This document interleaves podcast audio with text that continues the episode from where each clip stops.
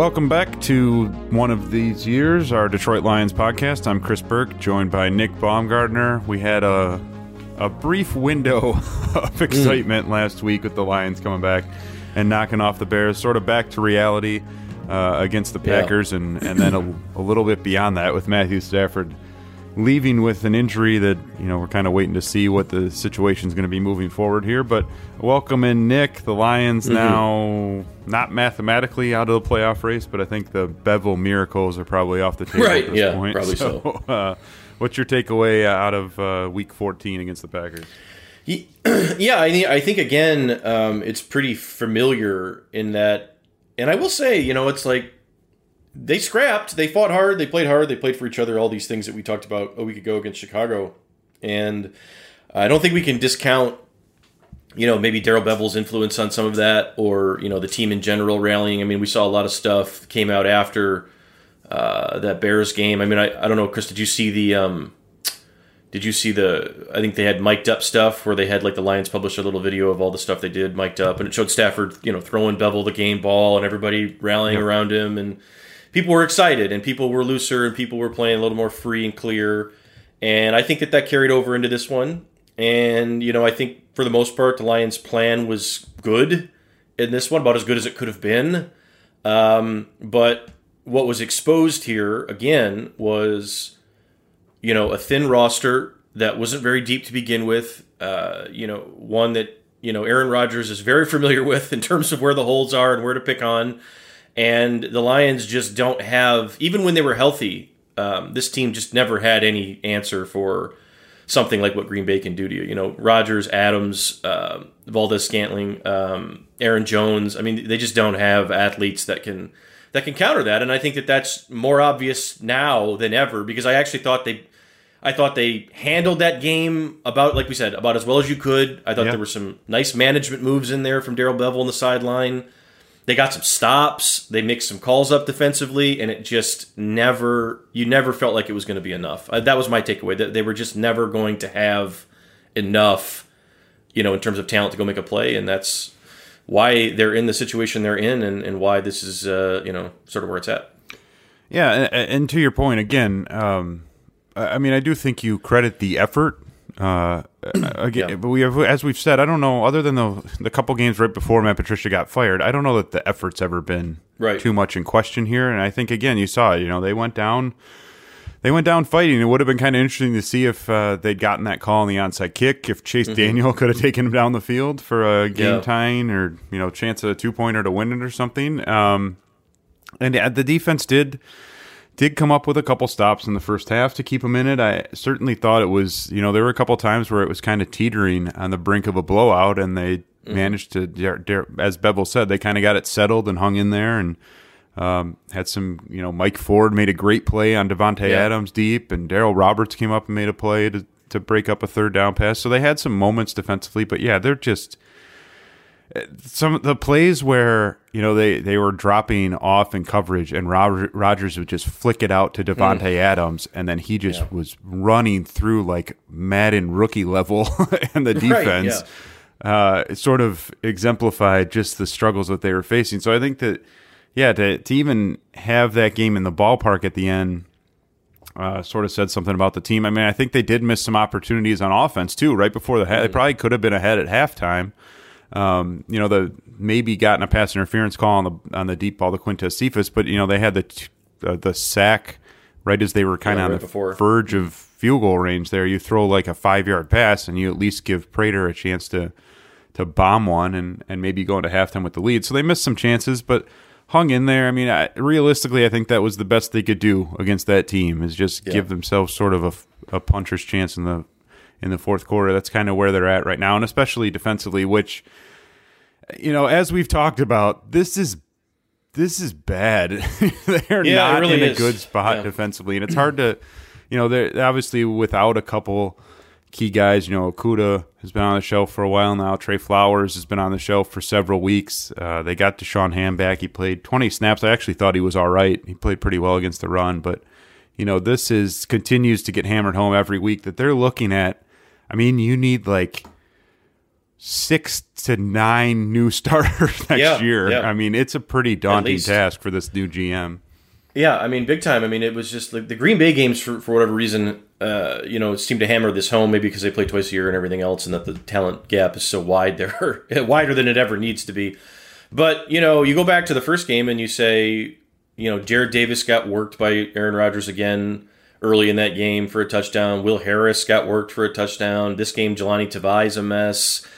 And you know, and not that anyone cares anymore because these guys have been fired, but it, it was such a you know in vogue or whatever you want to call it thing to just blame Patricia for all of this. For you know, like mostly in 2019, you know, we would hear this Chris every single game. Why aren't they blitzing more? Why aren't they doing? Mm, yeah, Patricia sucks. He doesn't know how to call defense, and it's like, well, you know what? Like he wasn't the greatest head coach, right? Like we can agree with that. But Bob Quinn's roster, and maybe Patricia has something to do with that as well. It's so bad. Like Jarrad Davis, Will Harris, Jahlani Tavai. That's a first round pick, a second round pick, and a third round pick in the last what three years, and none of them are playable. Like that's Tavai. I don't know how it is now. I don't know if PFF has updated its numbers, but he goes into the he goes into the Green Bay game as the worst rated. You basically defensive starter the Lions have. Can't a imagine year he went up. No, yeah, a year ago that no, that was Jarrad Davis. Uh, Will Harris has basically fallen off that chart because he just doesn't play anymore. I mean, these are grave errors. They're looking like anyway in terms of you know draft efficiency because I. Uh, I think we're we're probably going to have to start talking about Tavai in a similar sense that we were talking about Davis, you know, a year ago or maybe before. I don't know, but I mean, like you look at how he's playing right now in, in coverage, especially, and you're just like, there's just no, he- there's he has no chance against a quarterback like Rodgers, and probably not much of a chance against whatever tier below Rodgers is, and you'd have to go even further down before you could present an argument to me that he would be reliable in coverage. So. Uh, it's not just the you know it's not just one or two guys it's a lot of guys and it's including some of the younger players and it's like man you know like some really tough decisions. Yeah i mean really tough decisions are going to have to be made defensively here because yeah that's that's a great point. I mean yesterday obviously guys were hurt. You know flowers isn't in there.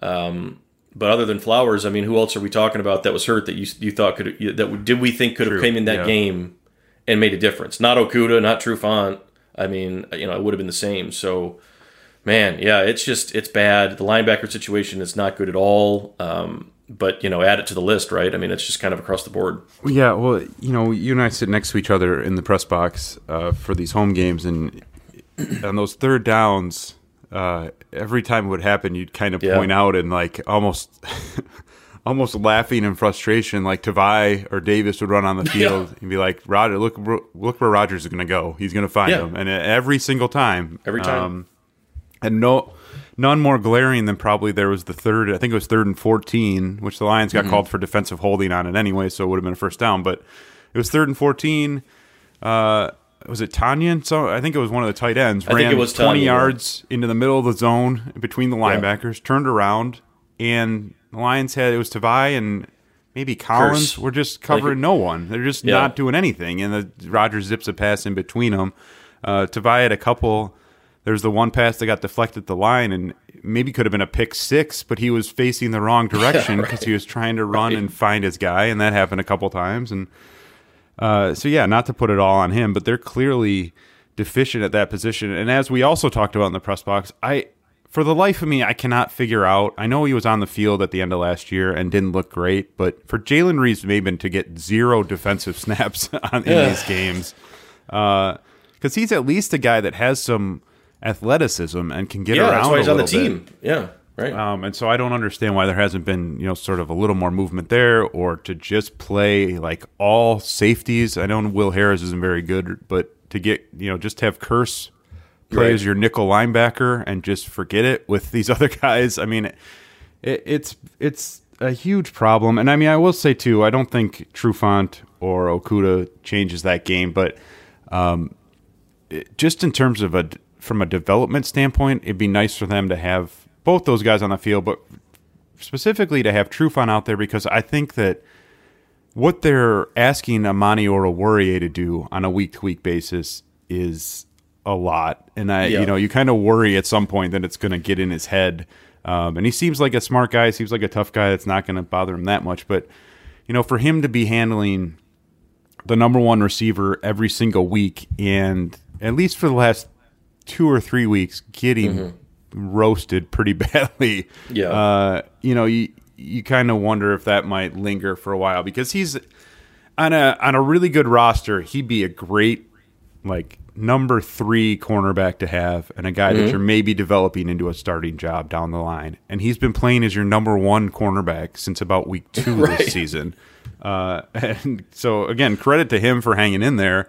And I think he's definitely shown some development. But you know, you're starting two or three deep down the depth chart from where you'd like to be, and uh, that that's always going to be a problem too. Yeah, it's a big test for his growth. I think that that's a fair fair thing because you know, like unlike earlier parts in the season, you know, when we saw it every time Okudah was on the field, whoever was playing quarterback was just like, well, that's where we're going. You know, we're going to him. And then, you know, that sort of, and I think that, you know, as we saw, you know, Trufant, maybe injuries had something to do with that too. But every time he was out there, they didn't have problem picking on him. And a lot of times, you know, Amani would, you know, maybe get tested deep a couple times, but for the most part, teams are staying away from him. But yeah, no, they're going at him now, and this is going to be a big test to see how he sort of closes the year because he closed last year so well. And you know, I think you know, to your point, I think he's he seems mentally tough enough to to be able to sort of take all this in and use it as a positive. I think you could argue that that you know maybe some mistakes in that game against Green Bay that got you know that really you know left him exposed or are learning points that you know he's still a young player and uh, you know maybe he can round out and become maybe you know maybe a really solid number two corner in the NFL, right? Maybe he's the number one, but I don't I don't know about that. You drafted Okudah to be to be the number one, and you know that's just not working at all either. And you signed Trufant to do it this year, and that's not working either. So I, I just there's no really clean answers here at this point. You know when you got guys that are scrapping, I guess. I mean, some guys made some plays, guys are hurt. Um, I don't know. I, I don't know what the the, the proper because that was the other thing. You know, I, I, I hesitated to really rail on him too hard about playing Tavai because there's just not a lot of guys left. Right. You know, I mean, they, they ended up ended up at the end there after it got so bad, and we were like, well, maybe try Reeves Maybin. I mean, they basically just went back to the you know three down linemen. They put Christian Jones on the edge, Ragland, Collins in the middle, and then let uh, Kearse kind mm-hmm. of play in the box, which is probably their best alignment. It's not great against the run because you're you're you know sort of giving up some size maybe a little bit, but it's about the best you can hope for because what you have available, you just you really would have needed in a perfect world. I mean, this this should be the year that Will Harris is starting to make some moves and he's not even playing. This should be a year that Tavai is settling in and he's falling apart and Davis is just like this spare part now that as we've talked about all year and it's yeah, it's going to have to be a lot of turnover. It's going to have to be a lot of turnover, um, you know, across the board. They're going to have to eat some contracts and eat some money and just figure this out because,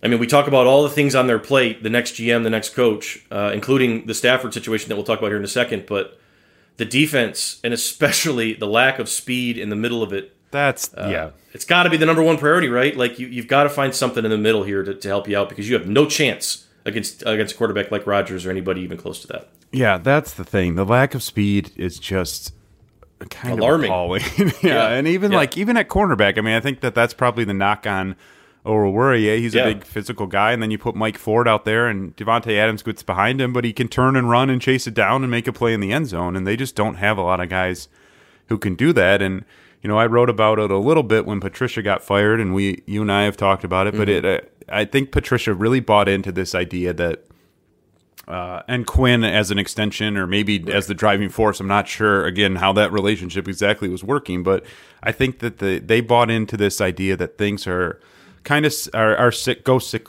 cyclically are cyclical mm-hmm. in the mm-hmm. NFL. Yeah. You know, everyone went to the wanted to spread the field and get lighter up front and all this and and eventually you were going to have an advantage just by going back to being more of a throwback team and just being able to you know, be more physical and play yeah. those bigger guys, and, and then you could overwhelm these as teams went. Uh, you know, went to lighter and quicker offensive linemen, you'd have bigger and stronger guys in the box, and you'd be able to overwhelm them. And it hasn't happened. You know, we're not at that point where teams are coming back where th- that's evening out, and so now you're just slow everywhere.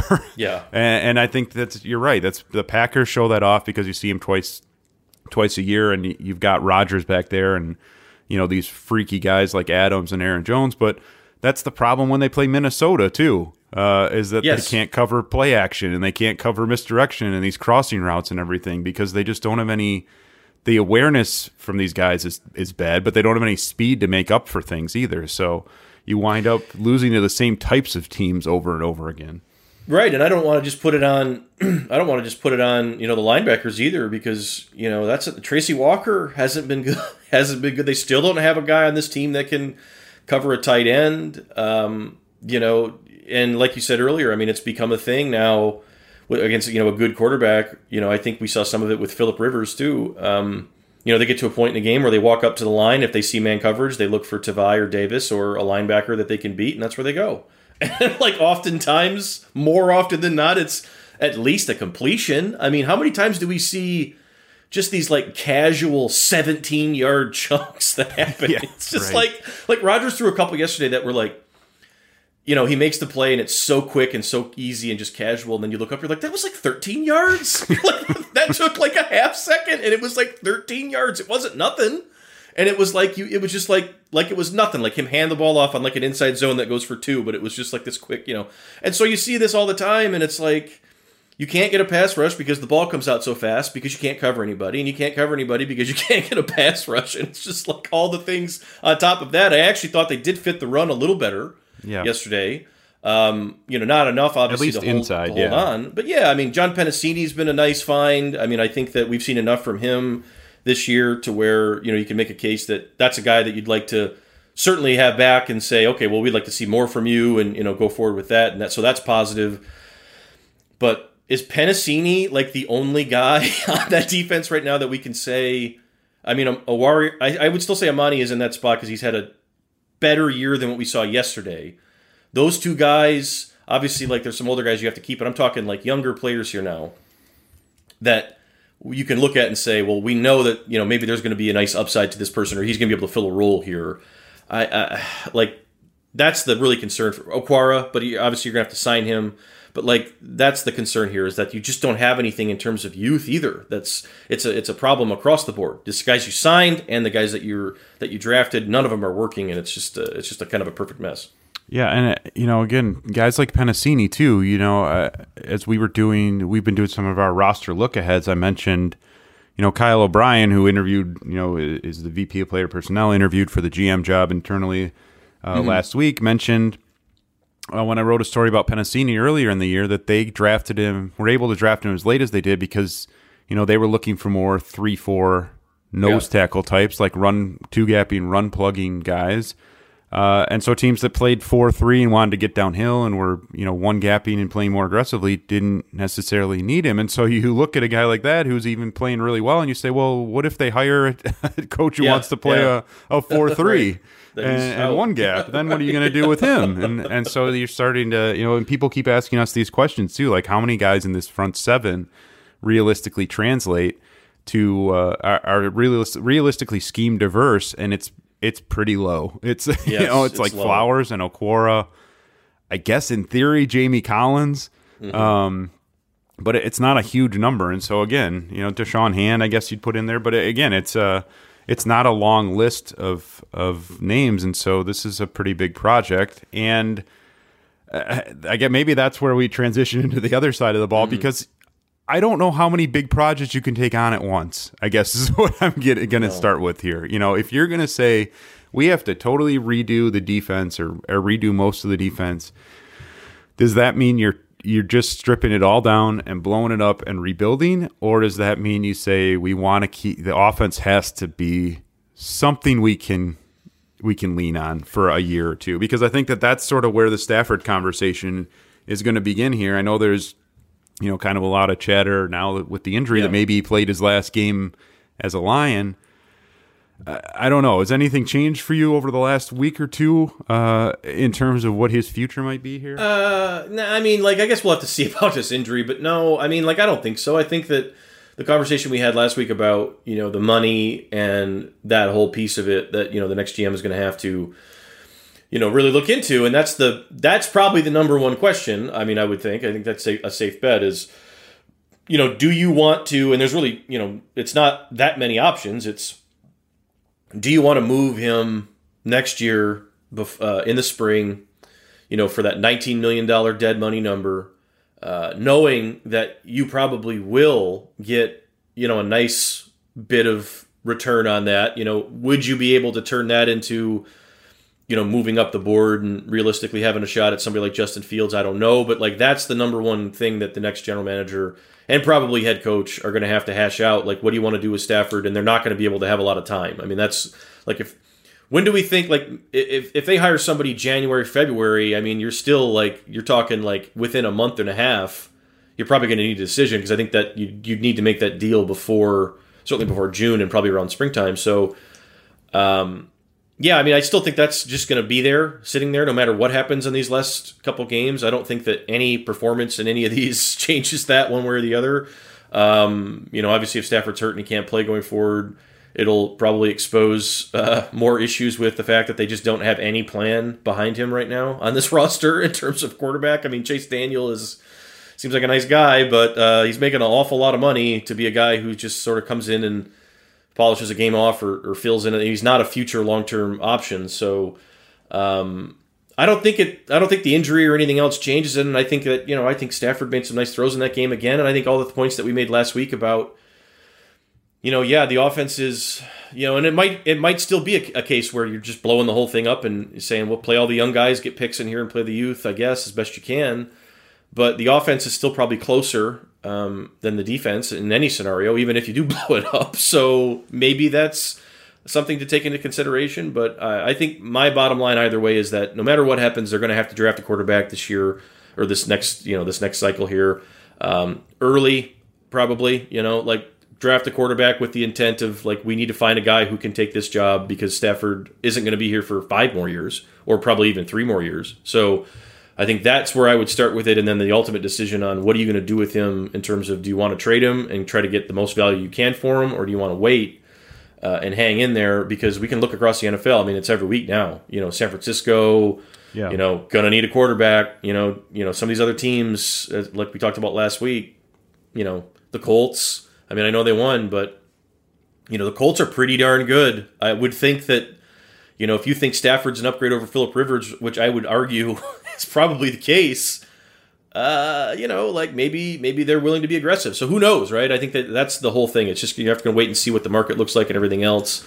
Uh, maybe how teams finish the season too, but um, it'll be interesting. Yeah, the market that that's the only thing where I would think the injury depending on what it is, what it is, could yeah. have an impact. I mean, if it's a one week thing where he just was not feeling great when he got hit and he can play through it, then all right, whatever. If it's something where they're going to shut him down now, mm-hmm. uh, you're talking that, about a Q, QB in his mid thirties who now would have back to back season ending injuries, and in 2018. Mm-hmm. They probably should have shut him down. I mean, he could right. barely walk around the locker room at the end of that season uh, because his back was so banged up. And then 2019 he gets hurt, and now he's hurt again. And so, if this winds up being something where, and again, we don't know. Maybe he plays through it next week. Maybe he's you know maybe it was just yeah. he just couldn't go out there in, in the moment. Yeah. But if this becomes anything semi long term, I think you know teams looking in are are going to have to wonder about that. You know whether yeah. they can trust him for a full season or two, three full seasons. Uh, do you think that? Uh, uh, how much of a conversation do you think this is as they're interviewing GMs and head coaches? Like, does it does it need to be? What are you going to do? What's yeah. your plan at quarterback? What do you think of Matthew Stafford, or do you think that it just folds under the general plan? I like, would, how yeah, specifically do they need to get yeah. into that? Uh, that's a great question and a fascinating question because I would hope Chris, that it's like the number one thing the they're talking question, about. Yeah. Like, hey, I'm Rod Wood. Hey, I'm Sheila Hampford. What do you think of Stafford? Before you even sit down, what do you, you know, like if you're here, what are you going to do about our quarterback situation like that? I would hope that is like at top of mind in all of those prospective conversations, uh, you know, both now and moving forward. Uh, you know, what are your plans going to be? Certainly when they sit down with, you know, longer term interview or, you know, formal interviews with more people. I know they've had some internal ones and all that, but once they sit down with people who can, you know, from other teams and bring them in here and all this, like it's got to be right off the shoot, right? Like what what are you going to do with this roster and, and that has to start with our most expensive player and what are you going to do with Stafford? And what do you what do you think we should do with Stafford? I guess would be would be the starting off point because that has to be the driver here because I almost feel like you can't do anything else in some ways. I mean, I guess you can, but to me it kind of feels like you really can't get into much until you address that. You know what I mean? Like you can make some moves and you can do some things, but like the the crux of the plan moving forward for the next regime, it would seem to me like the whole thing is going to pivot on what they do with the quarterback thing. You know, how they come out of this with, you know, are you going to be able to find a player this year that reasonably can be ready to play in, you know, not that long of a distant future? Um, does that mean that you move on from Stafford and roll with a rookie and Chase Daniel? Does that mean you keep Stafford and let him groom a rookie? You know, does what does that mean? What does that look like? What's that's got to be the whole thing because I just think you can't really go anywhere with what do you want to do here after you know it's, it's in the immediate uh, after you address that. I mean, long term, you know, planning and everything else is one thing, but you know they, that's that's hanging there and that's going to have to be addressed um, pretty quickly i would think. And i would hope i would really hope that that's like one of the first things because if it's not i don't know what you're asking. I don't know what, what's the conversation? Like hey do you uh, where do you want to live downtown? You know? I mean what what are we talking about if not? So i hope that that's the conversation. I, I don't know that but uh, certainly you would hope so. Yeah i also will say it's not and we have this conversation i feel like every year because we've been talking about Stafford's future for a while now, but it's not as easy as it just sort of looks on paper to say, well, we're going to draft a guy and let him sit behind Stafford for a year or 2 uh-huh. and then play him. You know, even if you're because if you're taking a guy in the top 10, you're doing it with the intention that he's going to play pretty early on, I think. I mean, there's, yeah. there's like the Jalen Hurts scenario this year where he's a round two guy and now he kind of gradually gets into the lineup, like sort of happened with Drew Lock was a round two guy in yeah. Denver, and now he looks uh, better certainly than he did. Uh, right. But once you get into it, uh, you know you can get a lot of action for these rookie quarterbacks coming in in the spring and the summer. But once you start the regular season, uh, mm-hmm you're only getting so much benefit from a guy sitting and watching. I mean, he can he can learn from being behind a quarterback, but you're That's not giving point. him first team reps in practices. He's not playing in the games. You're basically yeah. using a redshirt year on him if you're going to keep Stafford and leave him as your starter. And so that becomes kind of complicated too. I mean, uh, if you're if because both on both fronts, if you're saying to Stafford, we want you for one one more, we're going to use you for one more year, and then your job's going to be this guy's. So just uh, do what you can to bring him along and go win us some games, and then we're gonna get rid of you. like that's a pretty complicated premise too. Um, so there certainly are a, a, lot of conversations to be had uh, in terms of Stafford. But yeah, like you said, it, you know, if you're gonna move on from him, there's got to be something. There has to yes. be some sort of plan. You know, you and again, I think they have to take a quarterback regardless. Which, to go back to the Bob Quinn point, you've got five draft picks this year now, so you're not exactly stockpiled with with uh, draft capital. You don't have a lot of guys that you're going to be able to move and pick up right. extra draft picks. So this is this is a big challenge, especially as we're talking about needing to remake the defense too. So I I don't know. I mean I I don't think there is an answer at this point. You know, we're kind of getting into sort sort of turning an eye towards what the draft's going to look like, but if you're saying they need to remake the defense and they need help at various right. spots on offense, I mean, you can't just throw everything in there for right. a quarterback. So I don't know. I don't know what the future is here. Um, it's definitely. Uh, it's tough because, like, yeah. you, that's a great point. You don't want to. You don't want to just waste a year, but you also don't want to dump an impossible situation on the head of a young player and say, you know, because you know how that would go. We all do. Like if they, if let's say for hypothetical, you know, a case here, right?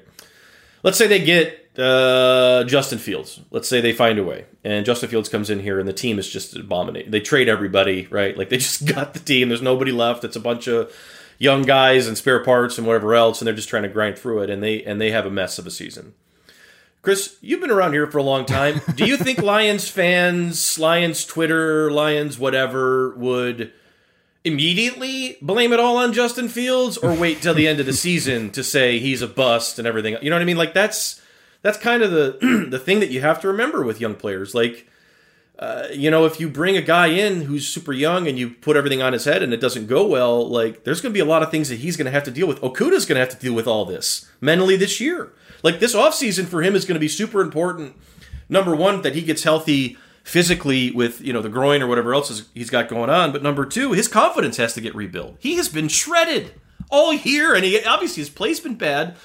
But I mean, my God, it was his first start of the season, and you've got the radio station here. Oh my God, what a bust! They should have never taken this guy. And it's like, what? So now he's got to go through this whole thing. He played in a horrible defensive backfield all year long in a horrible scheme, in a horrible situation. He was hurt. None of it went well. I can't imagine that Jeff Okudah is as confident today as he was a year ago at this time about his football playing career. So he's going to have to sort of gather himself as he goes, and the same thing would be said for a quarterback. So it's tough. You don't want to put a guy in an impossible situation where, you know, a bunch of stuff beyond his control just mounts and mounts and mounts and wrecks him mentally to where you're now even further behind than you needed to be. So, yeah, I mean, it's a it's a really tough spot, and I don't know what the answer is. I think the the best case scenario answer would have been probably to take a guy in this year's draft, right? Last year's draft. Although if you didn't like Tua, you know, or Justin Herbert at the time, you know, you don't want to just take a guy to take a guy either. So, you know, I don't know. I mean, hindsight's twenty twenty. So, um, but no, I mean, nothing gets done here until they make that decision. I think number one, and, and that's the thing to remember is that you know, indecision, indecision on this is probably the worst scenario. Just kicking the can down the road with no plan is probably the worst thing that could happen. I mean, if they do bring Stafford back, there needs to be some sort of plan, and maybe we don't get that plan from them. Maybe they keep that under the hat, but you know, a plan moving forward about here's what we're going to do with our quarterback spot. You know, in this year, next year, year after, blah blah blah.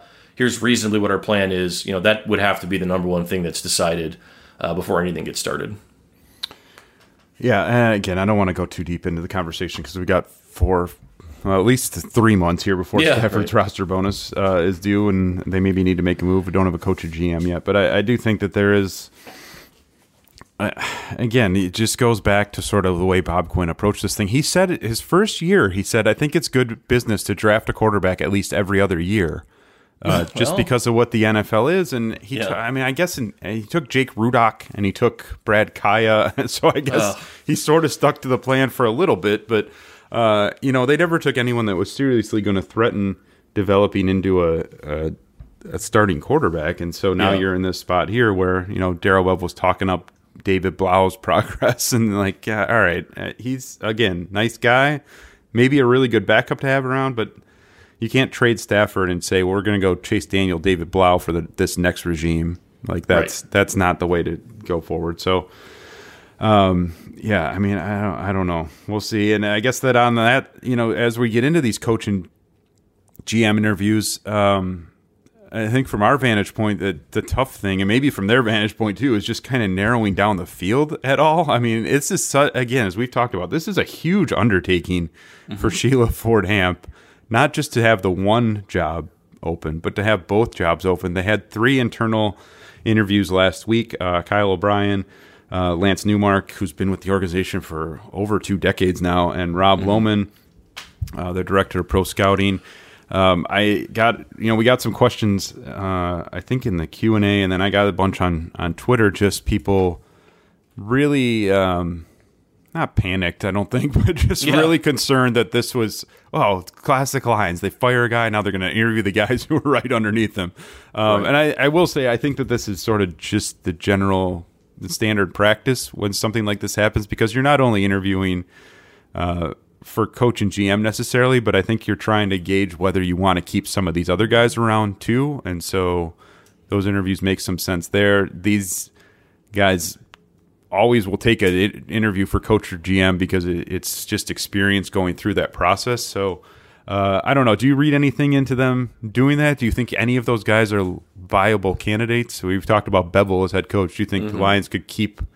I, Mm-hmm. No, I- they can't internally No, promote no. someone at GM, right? No, no. I mean, that would be that would make little sense uh, to me. You know, and it would just go back to this the same old like. Well, then why wasn't this? If you think this person is, you know, whoever it is, it, it should be your GM. Then why wasn't he the GM? You know, for the last three or four years, right? So, like, I don't think that that's necessarily. But no, to your point, I think that you know I can remember back, like you said. I mean when they were hiring Patricia, I wasn't covering the team, but I can remember them making announcements. You know, we've we've interviewed internal candidates, and and that happens. Uh, that happens a lot. So not surprising at all. And those are the easiest ones to get done too. You know, I mean, you can you can go through those interviews and get a good sense. And also, I think you know in those interviews, if you're Rod Wood and Sheila Ford, you can you know, pick those guys' brain about, you know, uh, whatever you want. I mean, they're here, they've been here the whole time. Like, what do you think is wrong here? Tell me what you think is wrong. This is your chance, right? Like, and it's it's as much, I think, in that sense, a fact finding, or it should be anyway, a fact finding experience or exercise as it would be anything else, because as we've established,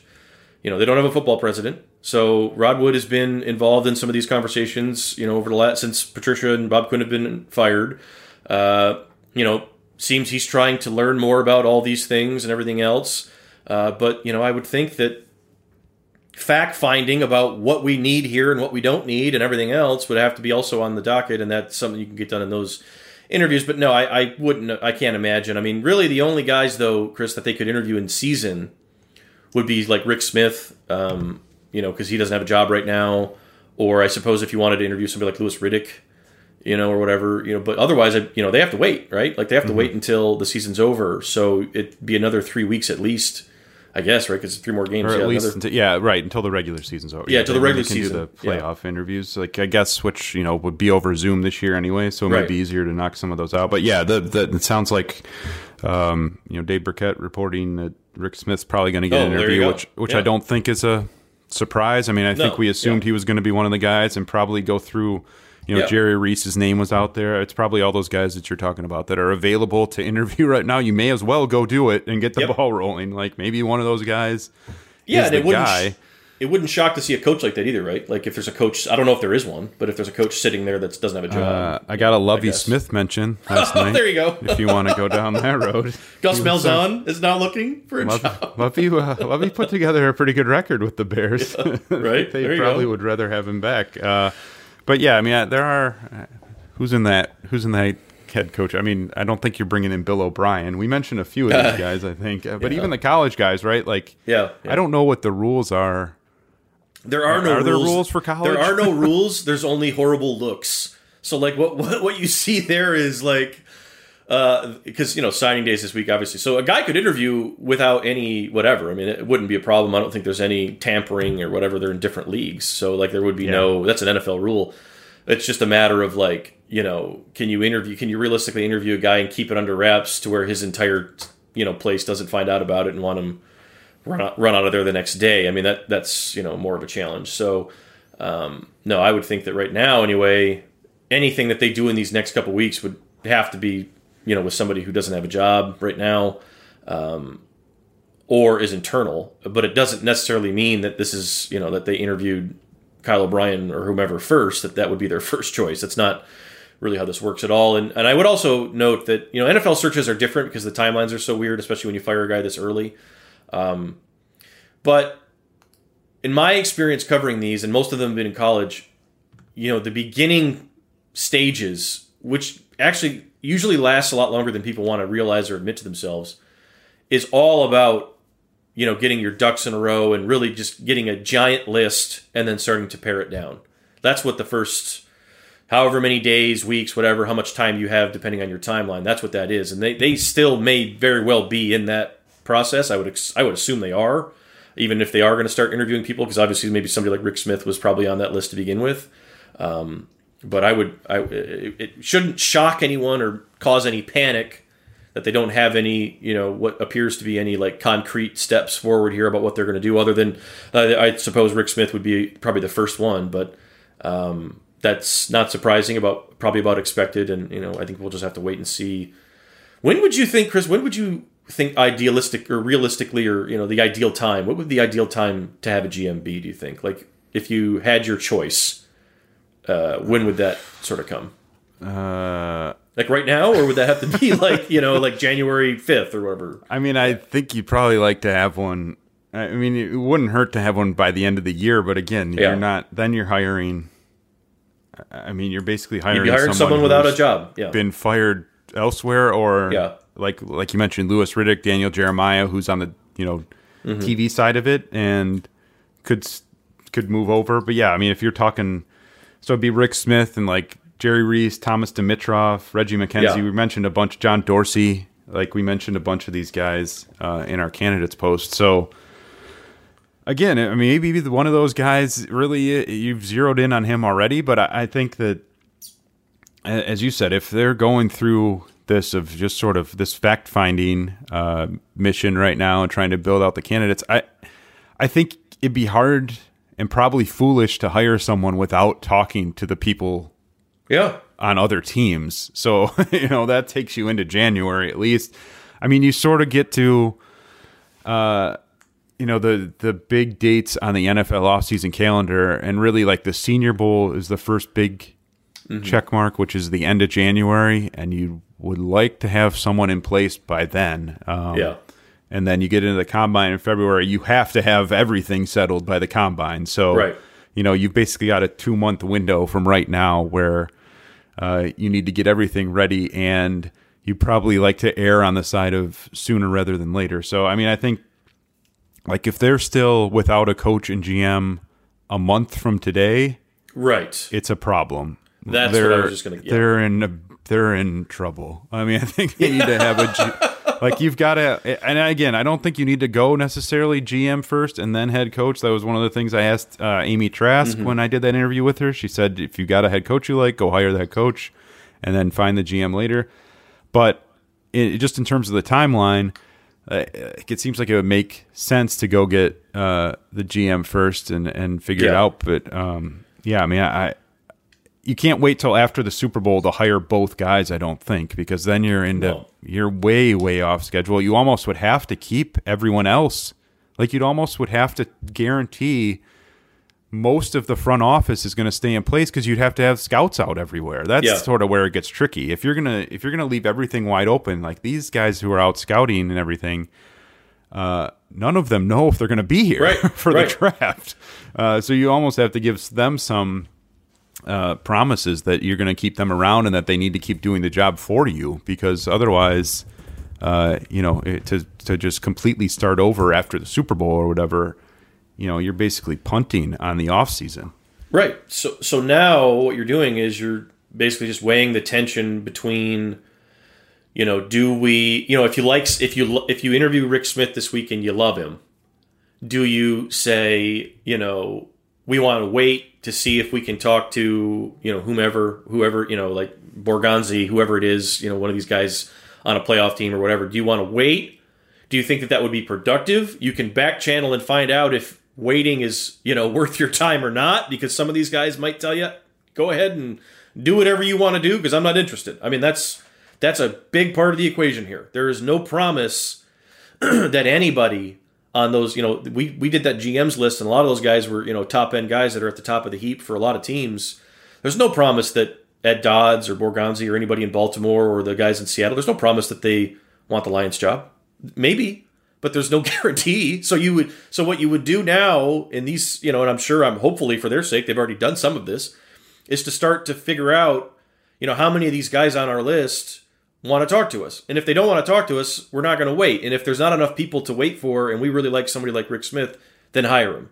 Like that would be my sort of thing as I would approach this here. You don't want to sell yourself short, but you also don't want to wait just for the sake of waiting so it looks like you're telling fans like Right. well, we waited, you know, and no one wanted to talk to us, but Right. so we're now going to hire Rick Smith anyway a month later, you know, like that sort of thing. And I'm not, you know, I don't know if they're going to hire Rick Smith or not. I'm just using him as a name because it was brought up today.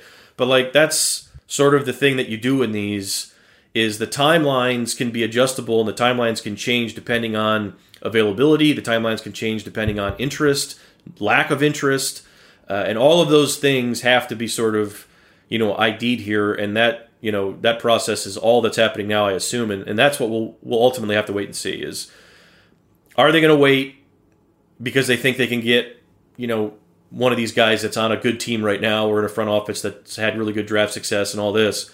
If they think they can get one of these people in here for an interview and they think they have a real shot at it, then go ahead and wait. But if you don't think that, then you know you probably need to take advantage of that situation maybe and get started earlier. Because if you do get a co- like, because that's the next step, right? If you hire a GM January tenth, he's going to have to come in here and uh, or she, I suppose, would have to come in here Yeah. and immediately have a coach like ready to go within like what a week. I mean, it wouldn't, you you can't wait much longer after that. So And- you know, and like again, there's not, you know, there's not necessarily a boilerplate way to do this. Washington last year, um, you know, Washington doesn't really have a GM right now. you know, it's yeah, got uh, they, they have Kyle Smith was in there. Uh, college personnel department, and now he's their VP of player personnel, which is Kyle O'Brien's job with the Lions. And he basically, you know, Ron Rivera, I think, calls most of the personnel shots kind of in conjunction with him. And again, so maybe that's yeah. a possibility for a while. Maybe again, if you're saying we're going to take our time with this GM search, here's the coach we're going to go with, or you know, maybe that's what those internal interviews were about. Kyle O'Brien, we're going to keep you on. Like we want you to be here. We're going to ha- have you help us get through this. Uh, we like the way the scouting department's set up. I, I, don't know if that's realistic thing to think because we we were just talking about how bad the draft picks have been. So yeah. I don't know if you can say that, but you've got to basically have something in place to keep the wheels turning. Right now, they've got you know four guys reporting up to Rod Wood when they make personnel decisions, like releasing Marvin Hall. Mm-hmm. Um, and in theory, you could keep that going, you know, into the off season, I guess. Uh, yeah.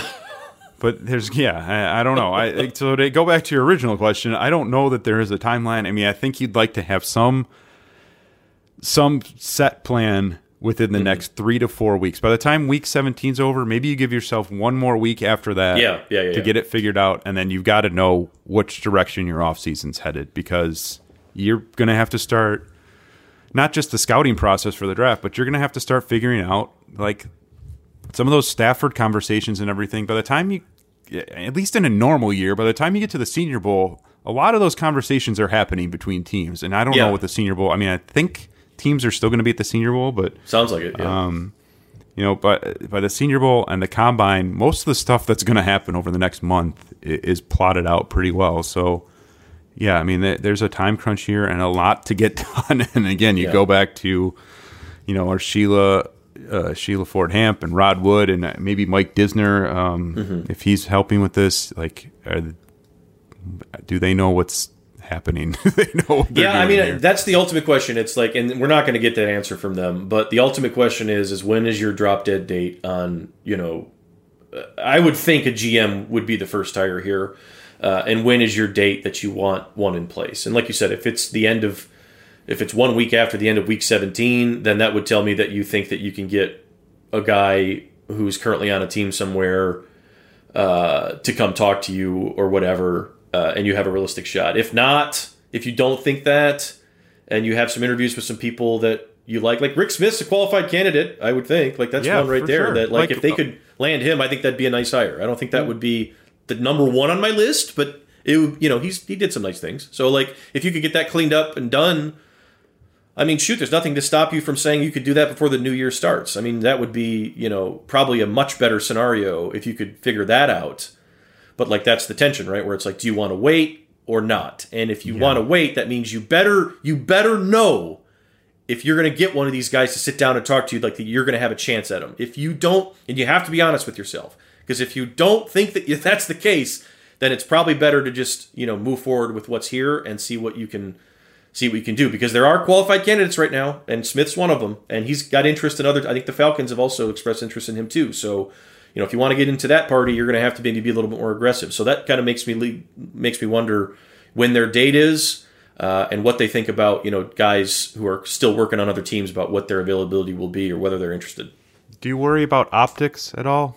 I mean, like if I Rick Smith comes in and kills it, yeah. I mean, if Rick Smith has a great interview, he says, "Here's my plan." It just yeah. blows him away. He's obviously, as you said, he had uh, a pretty decent track record. I mean, that Houston team was right. in the playoffs on a regular basis. It wasn't a, you know, they didn't fire him because he was a bad no. GM. He he uh, took time off sick, because right? his yeah. wife was sick. Um, and it sounds like he's ready to get back into the game. So if he comes in and blows you away, and you say, "All right, well, we're done on December twentieth. We're not going to interview." Ed Dodds or Borgonzi, yeah. or I mean, I, You're okay I, with that? If if they don't think they can get those guys to sit down yeah. for an interview in January, then I would be okay with it. But yeah. if it's just negligence, and that's the thing, you just never know, right? But I would assume that if they make a decision before then, it would mean that they don't think that they are, you know, they don't think they're going to be able to compete for those names, you know, and that's, you know, I don't know. I mean, we'll see how many other jobs come open. We'll see how many other GM. What? How? How many are out there right now? Three. Is there at least three, or is there more than that? It's uh, Jags, Lions, and Falcons, or is another one? Uh, Houston. maybe Houston. Yeah, um, Houston, Jags, Lions, Falcons. There's four. So like you know, Yeah, I mean, mean, I, guess on- technically Washington, like I Sure, just sure. said, doesn't really have one. Um, But I, you know, no, I would have no problem with it. I mean, if you if they if they sit down and interview, you know, a guy like Rick Smith, who's a unique candidate in a unique situation. You know, he's a younger guy. He's not that old. Got good experience. He's made. He's had some nice drafts. You know, you know, personal circumstances took him away from his last job. He didn't get fired for performance. Like if they interviewed him and like he likes it too, and they decide, you know, like around Christmas time or something like that, that they want to do it, then I, you know, I, I don't think I would have a big, you know, hubbub about that uh, because you know of all the candidates, I would argue that don't have a job right now. He's probably the top one. He's probably number one on that list. I would think. yeah, So he's got. I mean, I yeah, he's, I would. you I wouldn't have an issue with that. But I mean, other people probably would. Sure. like, and I could. I don't think I could blame them. But like, you know, optics. Yeah, I mean, it, that's one thing I can never tell with the Lions is like. Sometimes I think they worry too much about what the fans think, and sometimes I don't think they ever care enough at all about what the fans think. So it's like there's never a good medium in the middle, and like that's part Yeah. of the problem. Yeah. Uh, I think a lot of it's going to come down, whatever the decision is, whatever the timeline is, a lot of it's going to come down to how this is presented when they make the decision. You know, are they, Mm-hmm. Yeah. like, and I don't know, like specifically what it needs to look like, but I think they need, you know, what, however much of the plan and the process they can reveal to people when it's done. Um, yes. Yeah. I think would would help everyone get in beh- get in line behind it. You know, if they are like you said, if they're interviewing people just for the sake of interviewing people, uh, and then it's January twenty first, and they hire Rick Smith a month after they Now we got a problem. Yeah. Right. Exactly. Okay, well, Yeah. what were you what were you What are you doing? Yeah, right.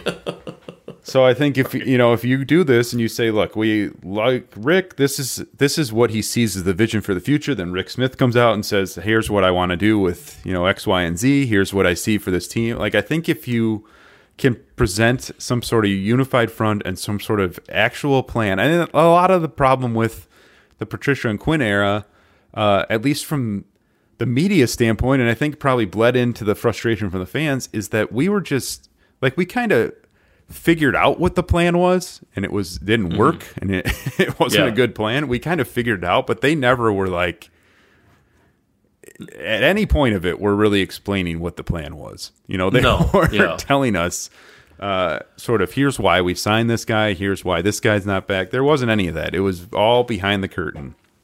And so I think those are uh, hard things to communicate sometimes. True, Um, that's true. and I get that part of it, but no, you're right. I mean, like you can't. What you can't do is the one thing you said, where like what you can't do is go through all this song and dance, wait forever, get to the end of January, like well past any time where it's reasonable that you know you should have had a hire made, and then hire uh, you know someone that you could have gotten on December fifteenth. Like you can't do that because there's nothing you're going to be able to explain to people that's going to make them believe that you didn't just screw this whole thing up and then put yourself behind the eight ball even further which would be like worst case scenario. So that i would say like just don't do that and you should be okay. But like if you do do that uh you're going to need a better answer than well you know we just needed to make sure you know so that's the thing. I think there's just not a lot of trust in the in the people making the decision right now and i don't know how you blame you know how you blame that because what has rod wood done? What is you know we don't nothing that that gives us gives us belief that you know this is certainly going to be a great he's never made this he's never done this before so like nothing and then sheila ford nothing she's never done this before so while it could be great i understand the apprehension of we know nothing about how this could go because they've never done it and so there's a lot of uncertainty and anxiety around it and i think that that's understandable, and I assume that they know that. And uh, I guess yeah, you're right. I mean, we'll see how they present it. That's a great point because I think they took that into account last year, right? It seemed like that they they they knew that people were like, well, you know, we're going to try this, and I Yeah, I'm not right. asking you guys to believe everything that I'm, but just you know, let's let's ride this out together, and I'm, and trust me when I say I'm trying to do the best I can, and that's all you can ask for. But you know, I don't think the Lions are even having any like ridic- you know visions of like why aren't these people you know I, I think they understand it so I guess we'll see how it goes. And I think that's what people have asked for more than anything, probably over the last two, three years, is just transparency with the ownership group and, and Yeah. with everything. You know, just keep us somewhat informed about what is happening with this organization, and Yeah. uh, maybe maybe it can make sense, to everyone. So, yeah, I don't know. I mean, Sheila. Uh, sort of promised that she'd be a little more open with that. It hasn't necessarily come to fruition yet, but uh, you know, this is a big moment for her. And as we're talking about, you know, it's coach, it's GM, it's the defense, maybe mm-hmm. it's the quarterback. I mean, this is there's a lot happening here. This is a huge next three to four months for this organization and the direction it's going to head for five to ten years. So. Uh, yeah, yeah. Again, I don't know that there's a, one exact way that they need to do it, but they they need to be comfortable with what they're doing, and then they need to relay that comfort level to the fans in some way, shape, or form uh, if they want to get people back on board with all this. So, I, yeah, and we'll see how that all goes. I mean, like that's just the billion dollar question because you just don't know. These are hard. These are hard things to guess on because you know sometimes an obvious move is an obvious move, and sometimes it's not. You know, so you know we'll just have to sort of sort through it as it goes.